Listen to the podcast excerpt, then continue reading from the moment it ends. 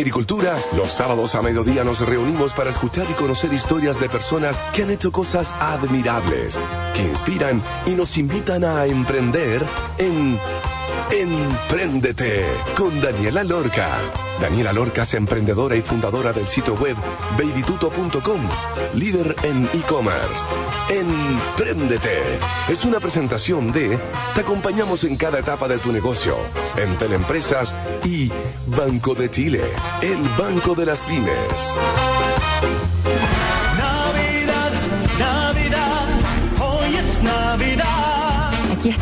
En la víspera de Navidad en un programa más como siempre, porque Emprendete están todas, cómo no.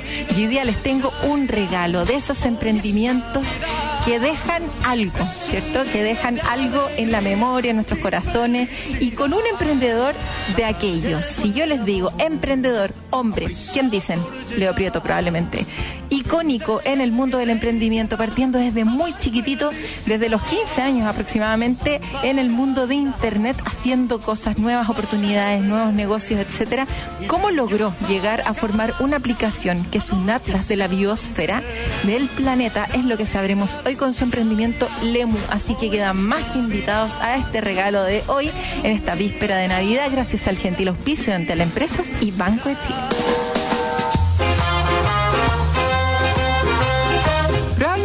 Emprendedor de hoy lo conocen por distintas empresas. La más conocida, Firewire, que les debe haber sonado más de alguna vez. Leo Prieto, sin duda, al pensar en emprendimiento, es de esos nombres que se vienen a la cabeza de los primeros.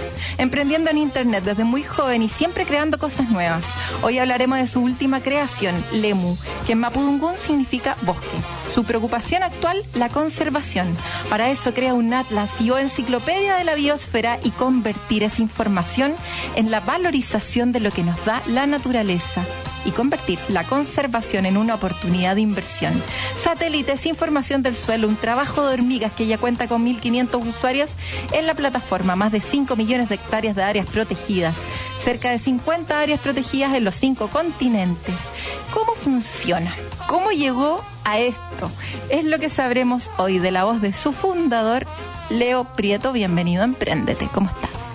Gracias, Dani. Tremenda introducción, te pasaste. Muy generosa, muchas gracias. Oye, Leo, montón de startups, harta calle en emprender y últimamente con Lemu es algo bien distinto. ¿Por qué? ¿Cuándo? ¿Cuál era el dolor? ¿Qué sentiste? ¿Por qué lo creaste? Muy buena pregunta, Dani. Y te diría que esta es, ya tengo más, más canas en la barba, menos, menos pelos en la cabeza, muchas cicatrices en el cuerpo.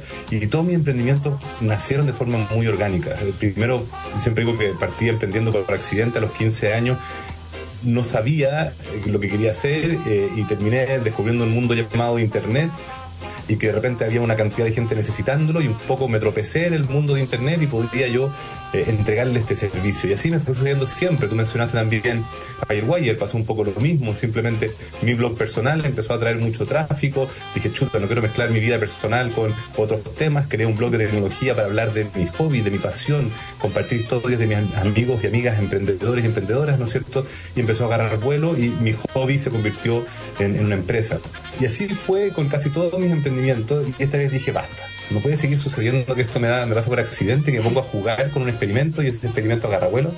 Esta vez le quiero ser un poco más estructurado, pero la verdad Dani no tenía idea sobre qué hacerlo, pero tenía ciertos indicios. Había vendido mi última empresa, Petaceta, el año 2016 y una de las cosas que, me terminó frustrando ahí era que en mis directorios los indicadores que estábamos persiguiendo era cuántos minutos pasaba la gente pegado a su celular o pegada a su pantalla. Y eh, aplaudíamos y celebrábamos y de cinco minutos pasábamos a seis minutos, a siete minutos, a 15 minutos. Oye, nuestros usuarios están pasando en promedio 30 minutos al mes en nuestra plataforma. Y decía, chuta, ¿eso es realmente lo que queremos hacer? Que nuestra meta de éxito es cuánto tiempo al mes la gente pasa pegada a nuestra plataforma y estábamos usando machine learning, inteligencia artificial, ¿cierto? detección semántica de entidades, procesamiento natural de lenguaje, un montón de tecnologías alucinantes para que la gente pasara más tiempo pegada a la pantalla. Y en paralelo, Dani, yo antes de caer por accidente al emprendimiento, yo iba a ser oceanógrafo. Mi gran ídolo en la vida, mi único ídolo. Todo el mundo asume y dice, oye, te apuesto que Steve Jobs era tu ídolo. No, Jacques Cousteau era mi ídolo. Ese emprendedor era el camino que yo quería seguir. Y terminé en Internet. Entonces, yo siempre asumía que bucear o caminar por los bosques era mi pasatiempo y que estar frente al teclado y el computador era mi trabajo. Entonces, en 2016 dije, no tengo idea cómo, pero tenemos que juntar esto. Y acá tenemos un problema gigantesco, el mayor problema, según yo, que está viviendo nuestro planeta, esta crisis ambiental gigantesca, y cómo puedo empezar a abordarlo.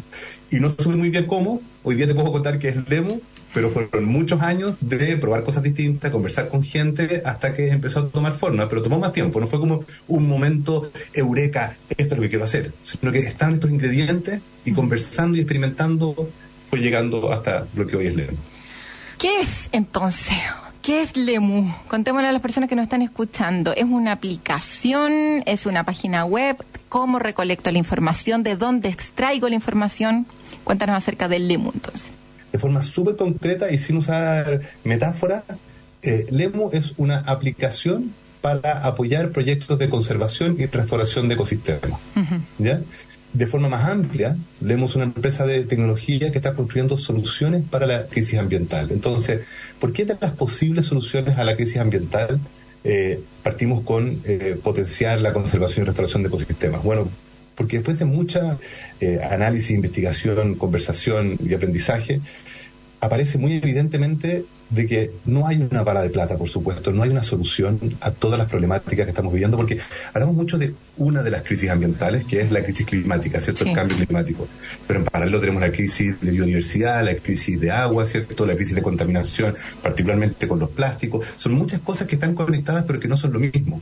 Y cuando hablamos solamente de eh, cambio climático, la crisis climática, estamos hablando de emisiones, de reducir emisiones, de capturar carbono, y puede que terminemos ganándole a la crisis climática, pero si solo nos enfocamos en esa, después nos vamos a dar cuenta que eh, le ganamos a la crisis climática, pero solamente quedan ciertos perros, gatos y vacas en el planeta. Entonces no puede ser, no podemos desconectar todas estas otras cosas. Entonces, si bien no hay una bala de plata, las soluciones basadas en naturaleza no solo son las más transversales, las que nos ayudan a cubrir más de las crisis, sino que también son las más eficientes, son las más baratas, comillas, ¿cierto? Eh, de todas las posibles soluciones que tenemos. Y el gran dolor, a pesar de que son las más eficientes, y a pesar de que tenemos áreas de conservación, áreas protegidas, ¿cierto? Y proyectos de conservación hace siglos, escasea el financiamiento, falta casi ocho veces, o sea, la cantidad de recursos necesarios versus los recibidos anualmente eh, es casi ocho veces más lo que falta. Y a pesar de eso, Dani, y esto para mí fue una sorpresa después de conversar con muchos proyectos de conservación, es que la mayoría de los proyectos de conservación no tienen metodologías de verificación de impacto. Eh, y esto es lo más sorprendente, y está lleno de papers científicos que no los voy a citar ahora, pero de millones de dólares invertidos en proyectos de conservación que tuvieron cero impacto. Entonces, de la poca plata que hay hoy día dedicada a conservación, mucho de eso se está aplicando, ¿cierto?, a iniciativas que no tienen impacto. Entonces, ¿qué estamos haciendo nosotros? Ayudar a traer más financiamiento, pero con la tecnología, con, con satélites, como tú mencionabas antes, y aviones y medición de genética ambiental, ¿cierto?, demostrar el impacto de esas acciones y demostrar que cada peso que se invierte en conservación no es solo filantropía o caridad, sino que tiene un retorno, que podemos medir el resultado de esas acciones y de esa forma no solamente ayudar a traer más financiamiento, sino que ese financiamiento tenga más impacto también. ¿En qué se puede medir? Porque en el fondo ya, ok, yo quiero conservar el bosque en el sur, no sé qué, voy a poner un poco de plata. Entonces, ¿cuáles son como esos indicadores de retorno? Eso investigando con Lemu, porque igual me costó entender todo la bola, porque igual es como difícil, porque una aplicación que quiere mantener la conservación, no sé qué, pero igual tiene vamos a ir el modelo de negocio más adelante, que como tú bien decías, y esto se ha ido desarrollando, de hecho no sé si ya tiene modelo de negocios, pero en el fondo es cómo veo ese retorno. Se mide con estas métricas en el fondo que tú estás ahí hablando, que no necesariamente tienen que ver con el cambio climático, sino que otros indicadores asociados a conservar el medio ambiente y a las empresas las premian por eso. ¿Cómo finalmente el inversionista gana el retorno al realmente invertir en conservar? Bueno, una de las grandes tensiones que estamos nosotros proponiendo es de que la conservación es un acto de inversión. Eh, incluso con quienes llevan décadas en conservación nos encontramos con detractores que dicen, no, es filantropía. Y el problema de verlo como filantropía o de verlo solo como caridad es que es una acción altruista, ¿cierto? Lo hacemos porque hace bien, porque es lo mm, positivo. Mm. Nosotros queremos un poco desafiar esa percepción y queremos demostrar de que hay un retorno sobre esa inversión parte de ese retorno quizás puede ser medido de forma financiera, pero no todo, o no todo al menos hoy día. Y no va a tomar tiempo. O sea, sabemos de que este es un esfuerzo de largo plazo. Como decimos nosotros, trabajamos a ritmo de árbol. Acá también el impacto de las acciones. Tú plantas un árbol y no puedes esperar ver ese retorno, ¿cierto?, sobre la inversión al día siguiente, ¿cierto? O a los seis meses o al año. Acá las cosas toman tiempo, entonces es más complejo todavía. Pero lentamente hemos ido encontrando más adeptos. Eh, lentamente también estamos cada vez menos solos, lo cual siempre para cualquier emprendedor, Dali, tú sabes eso, cuando empiezan a aparecer competidores, aunque no sean directos, aunque estén ciertos medios lejanos, pero que empiezan a orbitar la misma preocupación de si vamos por buen camino. Así que eso ha sido la, la mejor validación de que lentamente se está hablando más de inversión, ¿cierto? De financiamiento ambiental. Bueno, estuvimos en la COP27 en Egipto y ya el año pasado en Escocia, la COP26, se empezó a escuchar un poco más de biodiversidad en la cumbre del cambio climático y se empezó a escuchar un poco más sobre financiamiento eh, a iniciativas ambientales y tímidamente se empezó a, tocar el tema de inversión. Este año ya, ya no es tan eh, incipiente, sino que el financiamiento verde, la preocupación es cómo encuentro proyectos donde se pueda demostrar de que se están realizando no solamente las acciones, sino que esas acciones tienen el resultado esperado. Entonces, sabemos que es un tema que va a tomar tiempo, pero está ganando adeptos. Pero por lo menos, claro, sí. está bueno porque está cambiando el concepto finalmente. Lo que tú quieres como alejarlo de la filantropía, lo quieres llevar a esta inversión para que en verdad la gente le tome el peso y que no lo vean como un acto de caridad es clave y que esto haya pasado en las últimas dos COP ya es como un tremendo paso. Por algo se empieza, ¿no? es un tremendo paso. O sea, imagínate que cuando yo me estaba subiendo al escenario de, la COP26 el año pasado, la persona como que te va manejando ahí con el micrófono y todo, me avisa, cuando se punto de subirme al escenario, acuérdate de que esta es una conferencia de cambio climático, acá lo que importa son las emisiones, por favor, no hables nada de más que no sea de reducir emisiones y capturar carbono me dice esto y segundos después me estoy subiendo al escenario hablando de biodiversidad, de conservación, diciendo no podemos solo, mirar, eh, y yo entiendo, yo entiendo que necesitamos foco, y esta es otra preocupación de los emprendedores, ¿cierto? Pero al mismo tiempo no podemos solamente ver una arista. Y el dolor, Dani, que tú lo conocís, nosotros como emprendedores, ¿cierto? Nos toca vivirlo constantemente, que hay plata en el mundo, hay recursos financieros, hay mucho dinero cuando se entiende el impacto del posible retorno, ¿cierto? Qatar invirtió más de 200 mil millones de dólares en un mundial que dura un poco más de un mes, mm. pero porque ve de que esos 200 mil millones de dólares van a poder tener, esperan ellos, ¿cierto? Muchísimos retornos directos, indirectos, medibles, inmedibles, allá verán ellos cómo lo evalúan, no solamente durante el mundial, sino que a lo largo de los años también, ¿cierto? Un emprendimiento a veces puede levantar, tú y yo conocemos varios casos, millones o decenas de millones o incluso cientos de millones de dólares en cuestión de semanas o meses muchas veces con un prototipo, ¿cierto? Un producto mínimo viable, con algo muy incipiente, con un buen equipo y todo lo que quieras, pero muy incipiente y al mismo tiempo tiene de repente organizaciones de conservación que llevan décadas, más de medio siglo trabajando, una trayectoria demostrada y ellos pelean para conseguir decenas de miles de dólares. Entonces, necesitamos dar vuelta a esta conversación. O sea, si hay plata, pero esa plata está buscando un retorno sobre la inversión, bueno, entonces creemos un caballo de Troya que hable ese lenguaje. No tratemos de decirlo, no, no, esto no es inversión, esto es filantropía, porque si no, siempre vamos a estar con esta escasez de recursos para poder generar el impacto que necesitamos, insisto, para resolver el problema más grande que tenemos. Entonces, tú preguntas qué tipo de impacto. Entonces, tenemos que partir donde hay consenso. Y ese fue uno de los grandes dolores creamos unos pequeños robots para leer papers científicos, para tratar de simplificarnos la pega de ver dónde había consenso y te podrás imaginar de que cuando hablamos de confiamos en la ciencia y sigamos a la ciencia, que se escucha mucho eso en las COP, es desesperante porque ni los científicos están de acuerdo. Entonces, cuando decimos confiamos en la ciencia, ya, pero ¿a cuál de todas las ciencias? Porque a veces encontramos papers contradictorios. Entonces, partimos por decir dónde hay más consenso. Y hay consenso, obviamente, en cosas que hoy día ya incluso hay mercados desarrollados, como es la compensación de carbono la captura de carbono. Check, perfecto. Entonces, este proyecto de conservación, tenemos forma de medir cuánto stock de carbono tiene, es decir, cuánto carbono ya tiene capturado ese ecosistema y luego, ¿cierto?, cuánto carbono capturó de una temporada a otra, sí, podemos medirlo. De forma relativamente eficiente y escalable, sí, perfecto. Partamos con eso. Pero no solo eso. Luego empezamos a ver de que para que ese ecosistema cumpla esa función, necesita un equilibrio, necesita los organismos, ¿cierto? Sabemos que los árboles respiran, ¿no es cierto?, CO2, capturan carbono. Pero no es solo llegar y plantar árboles, necesitan un ecosistema sano y equilibrado. Entonces necesitamos otra especie, necesitamos biodiversidad.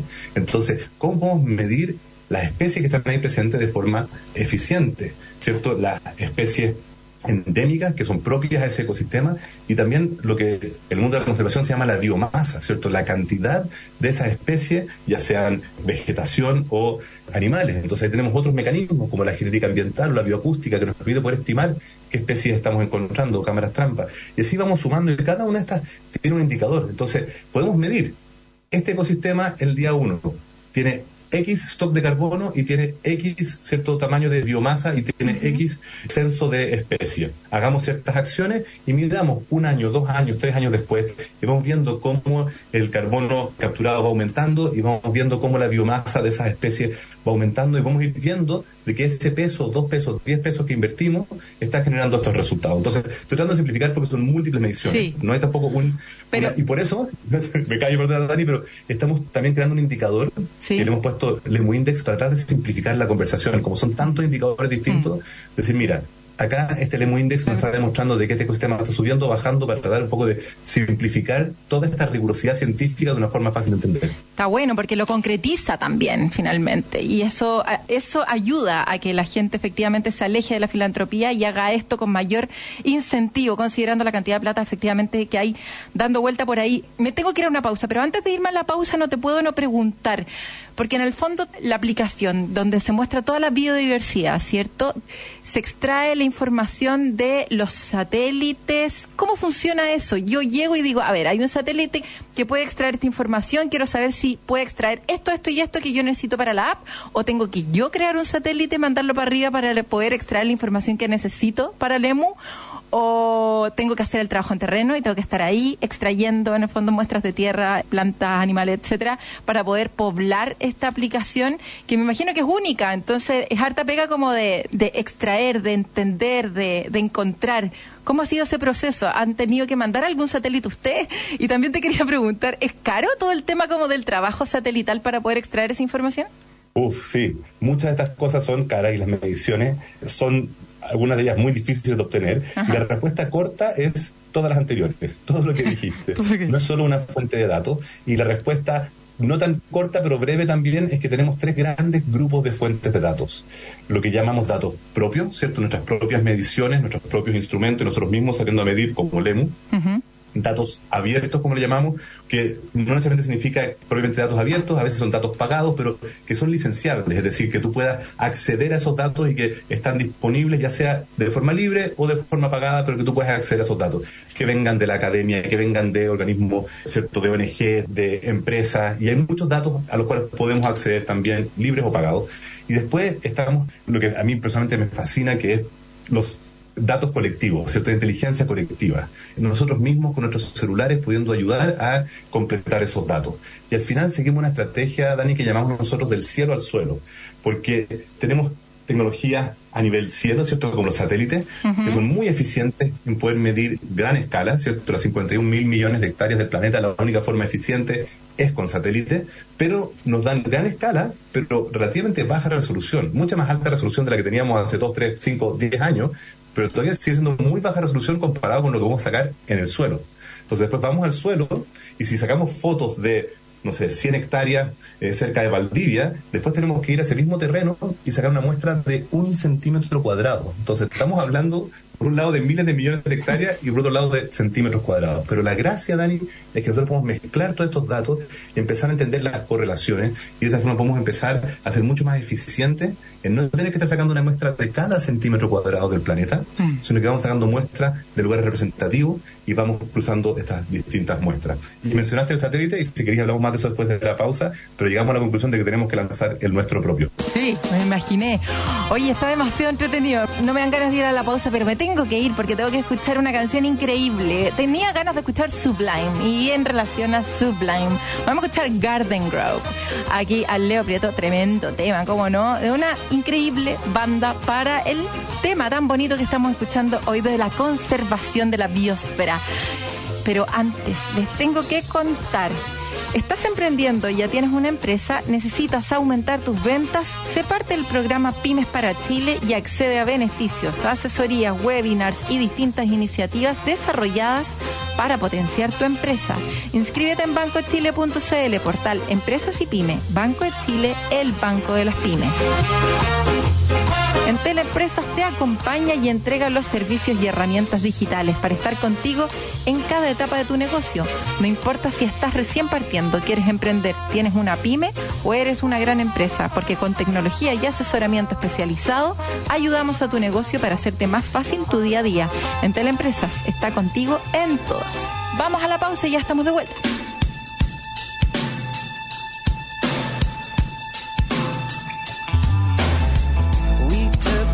Trip to Garden Grove. Smelled like a blue dog inside the van. Oh yeah. This ain't no funky reggae party. Five dollars at the door. It gets so real sometimes. Who wrote my rhyme? I've got the microwave, got the VCR. Trunk of my car. Oh yeah.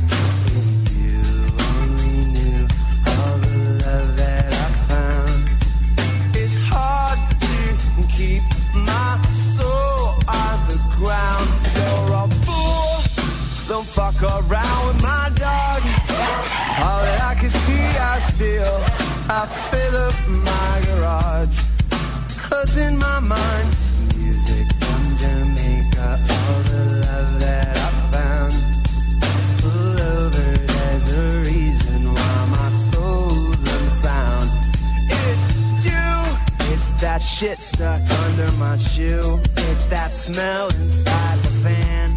It's my bed sheet covered with sand, sitting through a shitty band, getting dog shit on my hands, getting hassled by the man, making up you an alarm, sticking needles in your arm, picking up trash on the freeway, feeling depressed every day, leaving without making a sound, picking my dog up by the pound, living in a tweaker pad, getting yelled at by my dad, saying I'm happy when I'm not, finding roaches in the pot. Oh,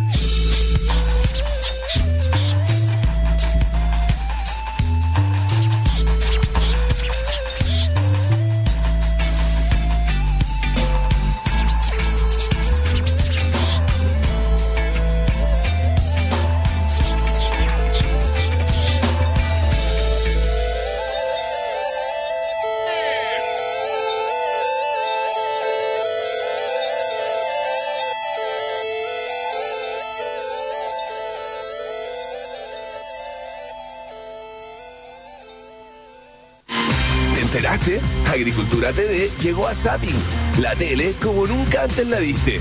Toda nuestra programación exclusiva en el canal 182 de Zapping. Ya lo sabes, Agricultura la escuchas y también la ves. Pablo está en la etapa en que seguir su flota de vehículos es seguir su negocio con confianza. Y Javiera sabe que si se capacita y aprende, su pyme crece. O Daniel, que pasó de una tienda física a una tienda online para llevar y vender sus productos a todo el país y la mantiene abierta las 24 horas. En Entel Empresas te acompañamos y entregamos los servicios y herramientas digitales para estar contigo en cada etapa de tu negocio. Entel Empresas, con tu negocio en todas. Un viaje es un regalo para siempre. Usa tus tarjetas del Chile y participa por uno de los 25 viajes con todo incluido para viajar con tu familia. Y porque en Banco de Chile estamos contigo, esta Navidad solo disfruta de lo importante. Con tus tarjetas tienes cuotas sin interés, hasta 40% de descuento en grandes marcas, productos para canjear con tus dólares premio y mucho más hasta el 25 de diciembre. Conoce más en bancochile.cl. Banco de Chile. Qué bueno ser de Chile. En agricultura es Empréndete con Daniela Lorca. Ya estamos de vuelta, entonces estamos conversando con Leo Prieto, el fundador de Lemu. Oye, Leo, estamos conversando el primer bloque acerca de qué es, cómo nace, cómo te inspiras en el fondo para poder lanzar esto y cómo funciona. Y empezamos a hablar finalmente como de la extracción de los datos y antes de irnos a la pausa nos contaste que una de las grandes conclusiones es que efectivamente van a tener que lanzar su propio satélite para extraer la información que ustedes realmente necesitan, no sé, y probablemente, no sé si más barato, eh, pero ¿cuánto cuesta mandar un satélite? Hablemos de eso. Y de cuánto han avanzado en concretar esa idea. Mira, se ha democratizado, como dice la industria satelital. Antes tenías que ser un gran gobierno, un gran estado, un gran país para poder lanzar satélites. Eh, hasta el día de hoy, la mayoría de los satélites cuestan del orden de los cientos de millones de dólares ponerlos en órbita y algunos llevan décadas de desarrollo. O sea, yo me fui a meter a laboratorios en Europa y en Asia donde me encontraba con satélites que llevaban 15 años en fabricación para recién poder lanzarlos. Pero hoy día hay un nuevo movimiento que le llaman New Space, así le llaman, así como hablan de las fintechs y usan términos para eh, agrupar emprendimientos. Esta nueva categoría de emprendimientos aprovecha la tecnología acelerada por la industria celular. Los celulares, ¿cierto?, permitieron disminuir el tamaño de muchos componentes críticos y muy sofisticados. Entonces hoy día podemos tener satélites mucho más pequeños, con instrumentación de muy alta calidad y por lo tanto también de relativo bajo costo. Entonces estamos hablando de en vez de cientos de millones de dólares, estamos hablando de pares de millones de dólares. Y ahí puede fluctuar muchísimo. O sea, hoy día hay hasta incluso kits que tú puedes comprar y puedes armarte un satélite del porte de un cubo Rubik en tu casa por decenas de miles de dólares y puedes postular a la NASA desde cualquier parte del mundo para que lo lancen desde la Estación Espacial Internacional. Entonces, puedes lanzar un satélite de decenas de miles de dólares, pero de las categorías que ya son profesionales o, o que pueden generar un servicio de alguna forma, estamos hablando de pares de millones de dólares. ¿Y siempre se necesita la aprobación de la NASA para poder tirar cualquier cosa a la órbita? Fuera de órbita? No, para nada. Cada país tiene la, la soberanía para poder lanzar desde su territorio. Eh, hay acuerdos internacionales espaciales. Cada país tiene que tener, o sea, tú puedes estar orbitando sobre cualquier país, pero al descargar datos, tú estás usando el espectro radioeléctrico de un país específico. Entonces, si tu estación de recepción está en Chile, tú necesitarías permiso, por ejemplo, de la Subtel para poder usar ese espectro de radiofrecuencia para poder descargar los datos. Ah. ¿Cómo se ha financiado todo esto? Investigación de todo lo que ya has descubierto hasta el momento, que probablemente antes no lo sabían, porque te estáis metiendo en una industria nueva igual. O sea, siempre dentro de la tecnología, pero en algo completamente distinto. ¿Cómo empiezo a tener un equipo para poder empezar a poblar esta aplicación, empezar a, a, convencer, cuéntanos acerca como del avance del modelo de negocios también, si es que está avanzado, si es que está en proceso, etcétera, a potenciales inversionistas en que esto funciona. Inversionistas me refiero a estos que quieren, a las personas que están dispuestas, ¿cierto?, a entregar plata para conservar, más que a los inversionistas del EMU. Pero, ¿cómo se financia todo esto? Porque en el fondo es como un sueño, es como una app que ayuda a mantener y a conservar mejor nuestro planeta, a darnos un, un espectro mayor de, vida a nuestros hijos, de justamente no apuntar solamente a un tema específico de la emisión de carbono, sino que también de otros temas relacionados. ¿Cómo logramos? ¿Cómo, cómo, cómo se mantiene a flote esta empresa? ¿O ya genera ingresos, ya tienen un modelo? Y estoy hablando puras tonteras. No, para nada. De hecho, al revés, te iba a decir, Dani, qué gusto estar siendo entrevistada por una emprendedora, porque me encanta porque al tiro haces la pregunta desde el contexto de haberla vivido, que es ya tienen un modelo de negocio o un modelo de negocio incipiente, porque así es. No es como que uno sabe exactamente cuál va a ser el modelo de negocio, qué va a resultar, sino que tú tienes varias hipótesis. Nosotros tenemos, no sé, 12 líneas en un Excel diciendo ya, alguna de estas va a funcionar, esta es la que creemos que es la, la que va a ser la más fácil, la más efectiva al principio, con mucha investigación, obviamente, no es solamente una ruleta rusa de, de tirar ideas a una pared y ver cuál resulta, ¿no es cierto? Pero se nota inmediatamente, pues digo, Dani, al revés me encanta estar conversando contigo porque, porque es algo que vamos a ir descubriendo en el camino. Pero, ¿por dónde estamos partiendo, no es cierto? Sí.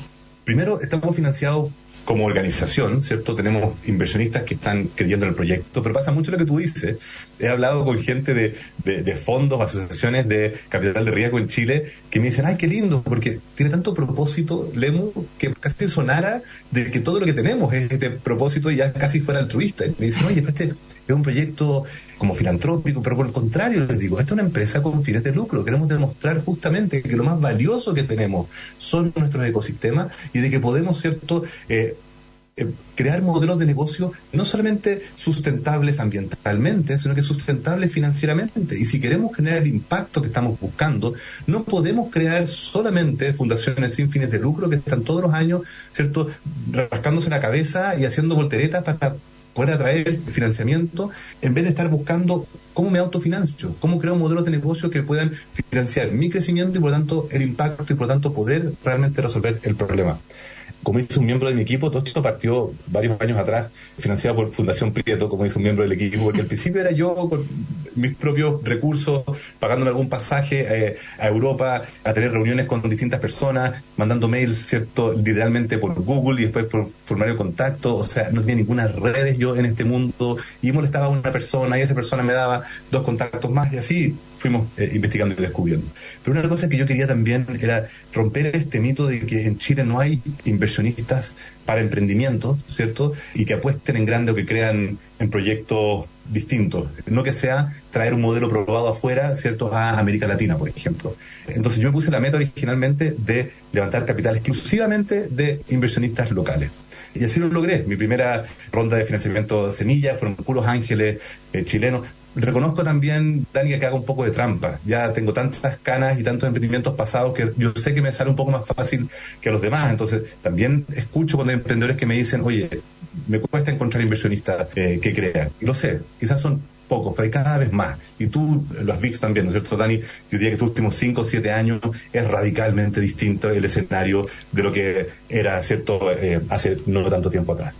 Entonces me he ido financiando con inversionistas locales, un poco demostrando que se puede. Tengo también la paciencia de muchos de estos inversionistas de entender que esto es a largo plazo. En base a mi experiencia previa, dicen, ok, confiamos, démosle. Pero ¿cómo nos autofinanciamos nosotros? Bueno, el modelo esencial que estamos ahora probando, después de conversar, como te decía, con mucha gente, mucha investigación, es similar al modelo de los bonos de carbono, pero dedicado a la conservación. ¿A qué me refiero? Hoy día todos sabemos que existe cierto lo- los bonos de carbono y las empresas se ponen metas de ser carbono neutral en un año, en 10 años, en 20 años, ¿cierto? Que miden su huella y que compensan su huella con proyectos, ¿cierto? De captura de carbono y de bonos de carbono. Pero como te decía, es exclusivamente emisiones, no se ve nada más. Lo que mucha gente no sabe es que todas estas metas son voluntarias. Estas empresas no están siendo obligadas por una ley, no hay una ley que las obligue a compensar, sino que lo están obligando sus colaboradores, quienes trabajan en la organización, sus proveedores, ¿cierto? sus clientes, todo su ecosistema lo está empujando a que se hagan cargo de su huella y de su impacto. Entonces, cuando hablamos con esta misma organización, le decimos, buenísimo, maravilloso que te hayas puesto esta meta súper ambiciosa y que estés gastando todos estos millones de dólares al año, pero ¿por qué solo carbono?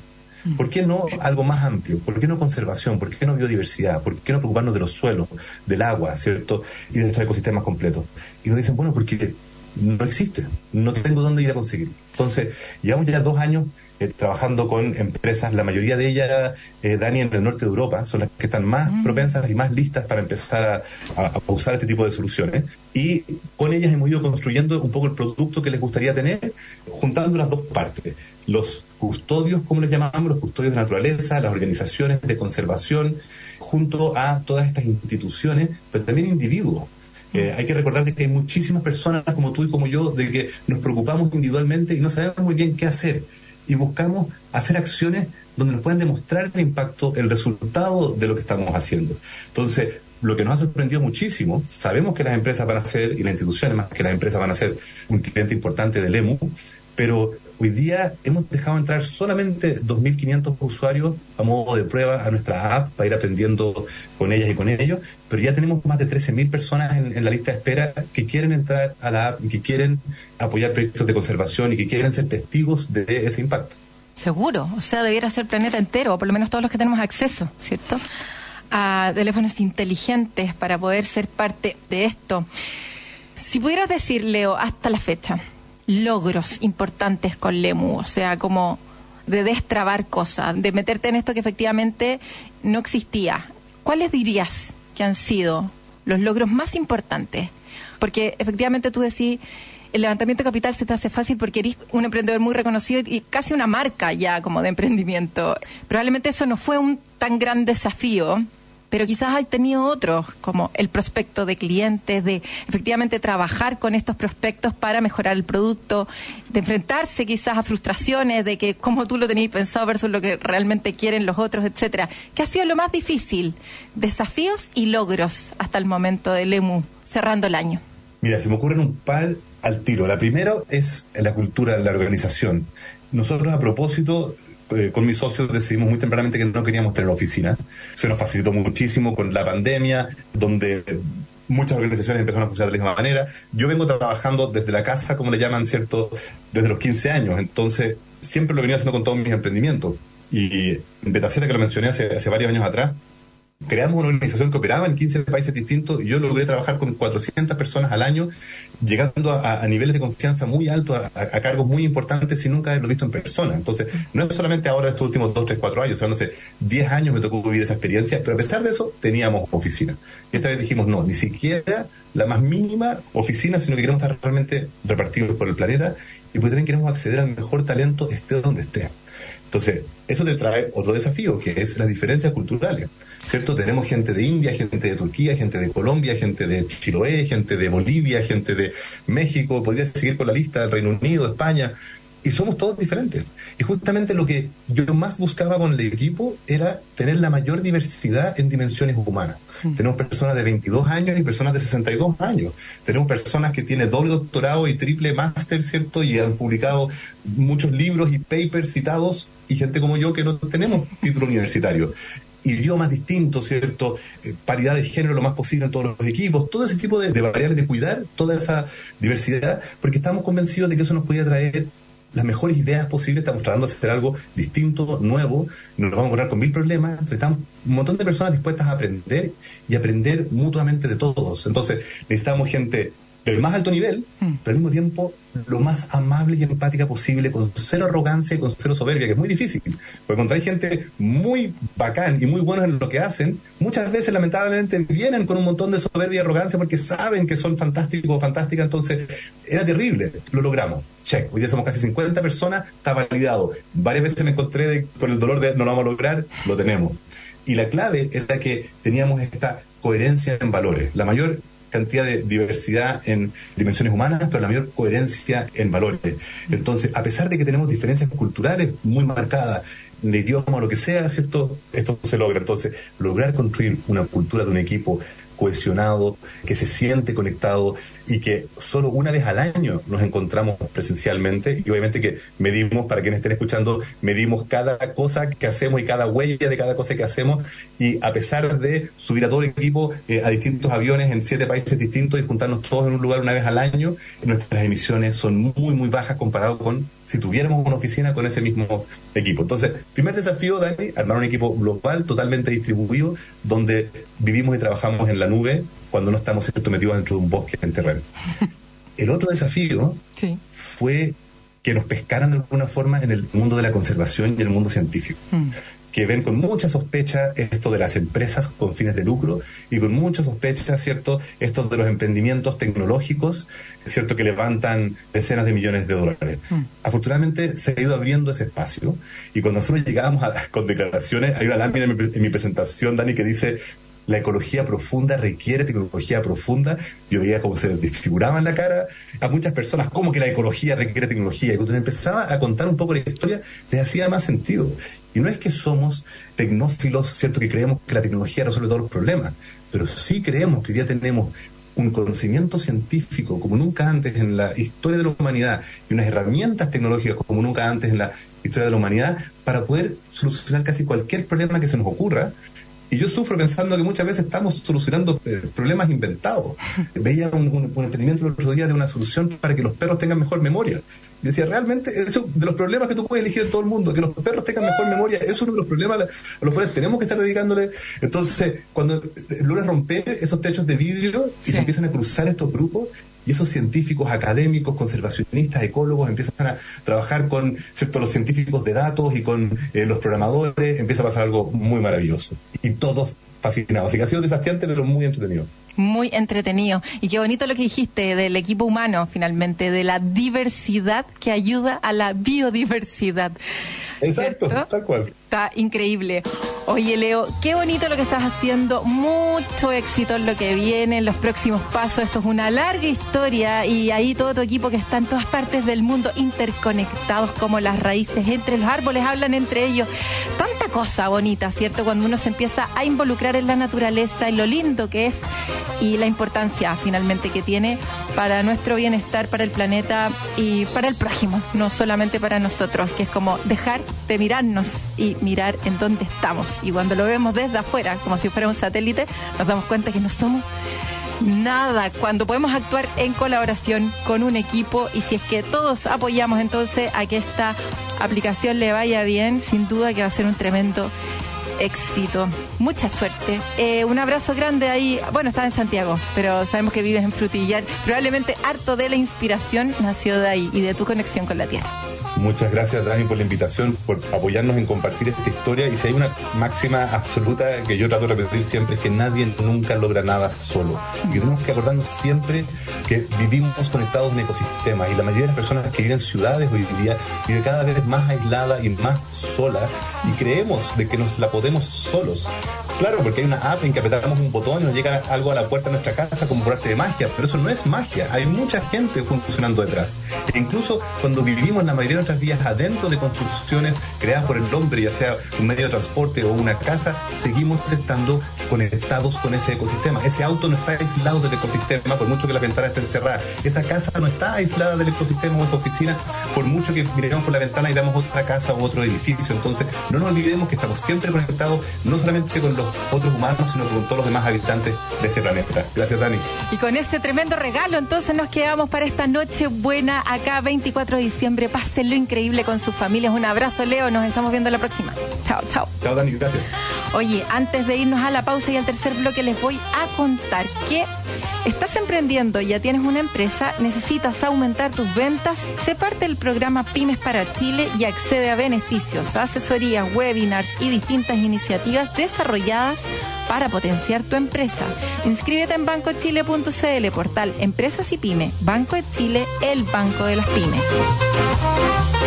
En Teleempresas te acompaña y entrega los servicios y herramientas digitales para estar contigo en cada etapa de tu negocio. No importa si estás recién partiendo, quieres emprender, tienes una pyme o eres una gran empresa, porque con tecnología y asesoramiento especializado ayudamos a tu negocio para hacerte más fácil tu día a día. En Teleempresas está contigo en todas. Vamos a la pausa y ya estamos de vuelta.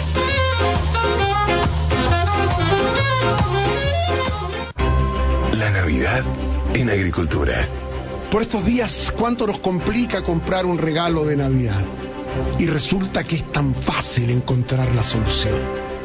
El regalo debe tener como algo importante amor, generosidad, solidaridad, afecto para aquellos que están solos, para los enfermos, para aquellos que están en las cárceles, para aquellos que más lo necesitan para darle sentido a esta fiesta que es la presencia de Cristo en la tierra. Entendamos que es muy fácil querer, entregar, regalar amor.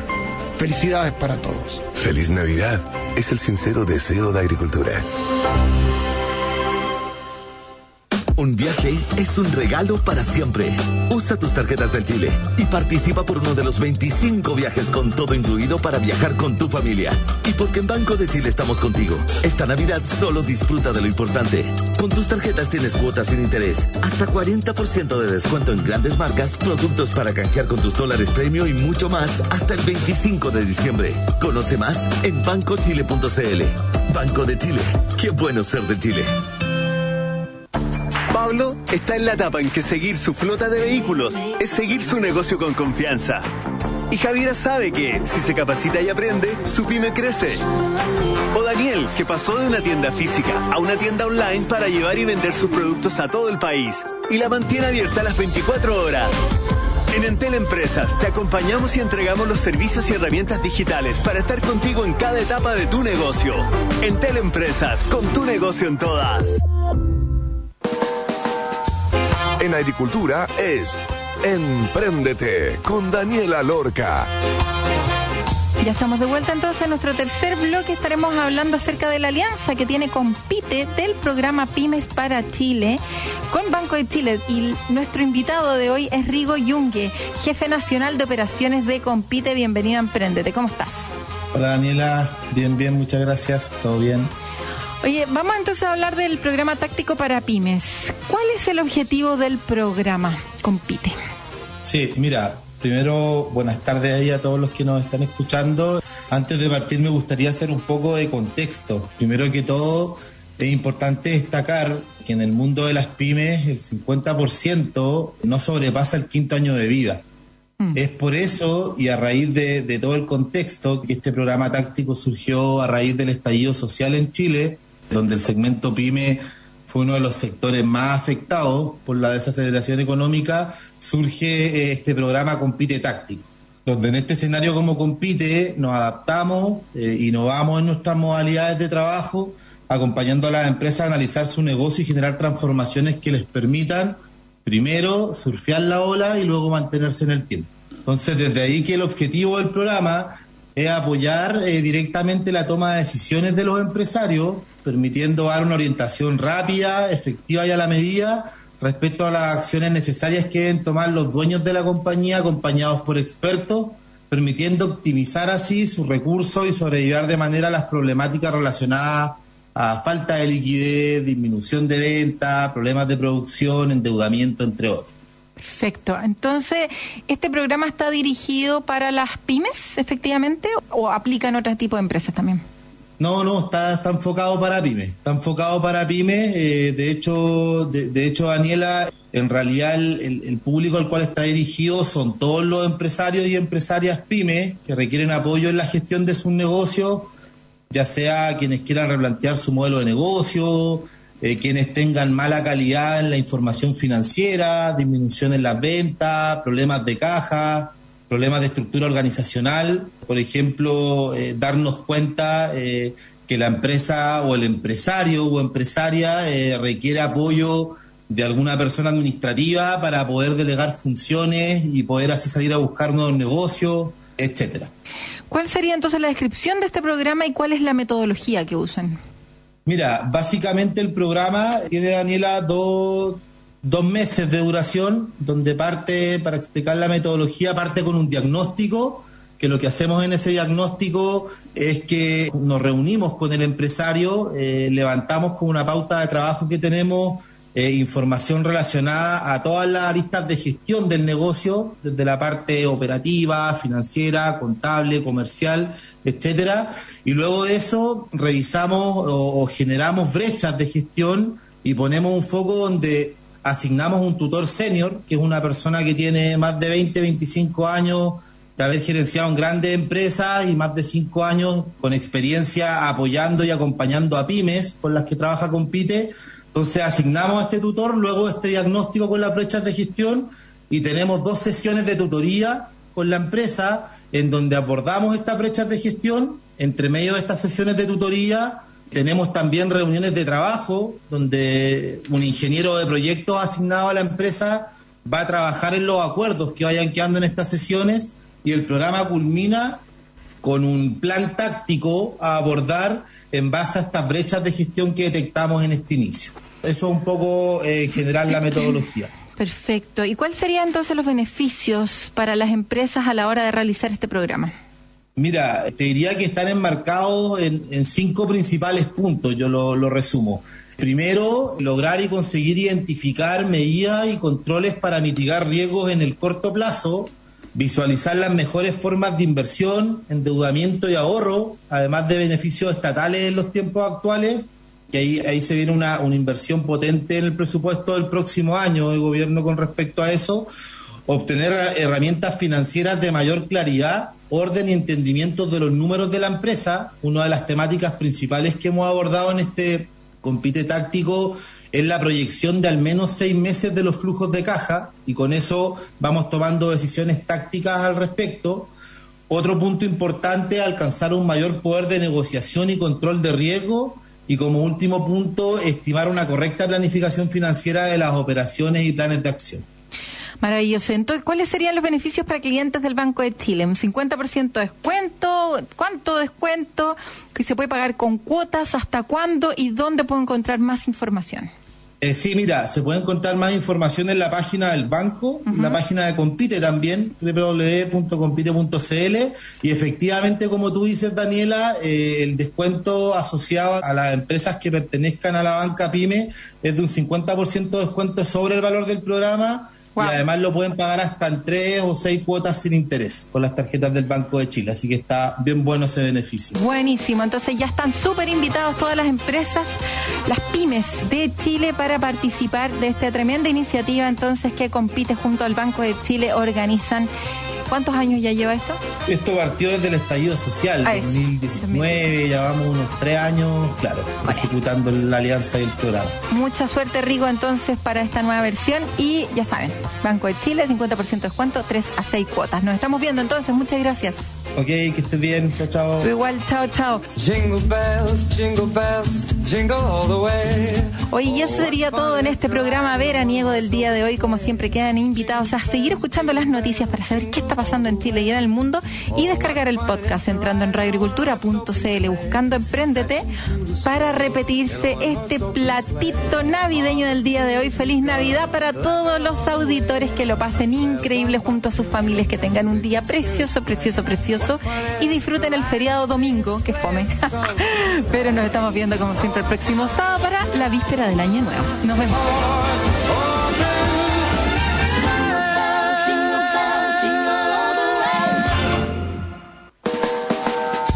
En agricultura fue Empréndete con Daniela Lorca. Historias de personas que han hecho cosas admirables, que inspiran y nos invitan a emprender. Empréndete. Es una presentación de Te acompañamos en cada etapa de tu negocio. En Teleempresas y Banco de Chile, el banco de las pymes.